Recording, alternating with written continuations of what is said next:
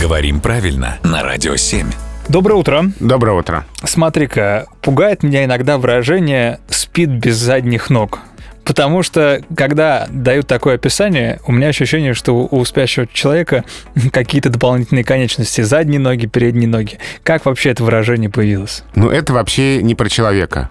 И тебя это не должно пугать, потому что ты не лошадь. Так, хорошо, что мы это прояснили. Э, Давай вернемся к устойчивому выражению. А выражение «без задних ног», э, «спать без задних ног», то есть очень крепко, беспробудно, э, возникло на основе наблюдений над животными и в первую очередь над лошадьми. Так. Когда после работы долгой напряженной лошадь ложится и спит, э, заметили наши предки, она спит совершенно расслабив задние ноги.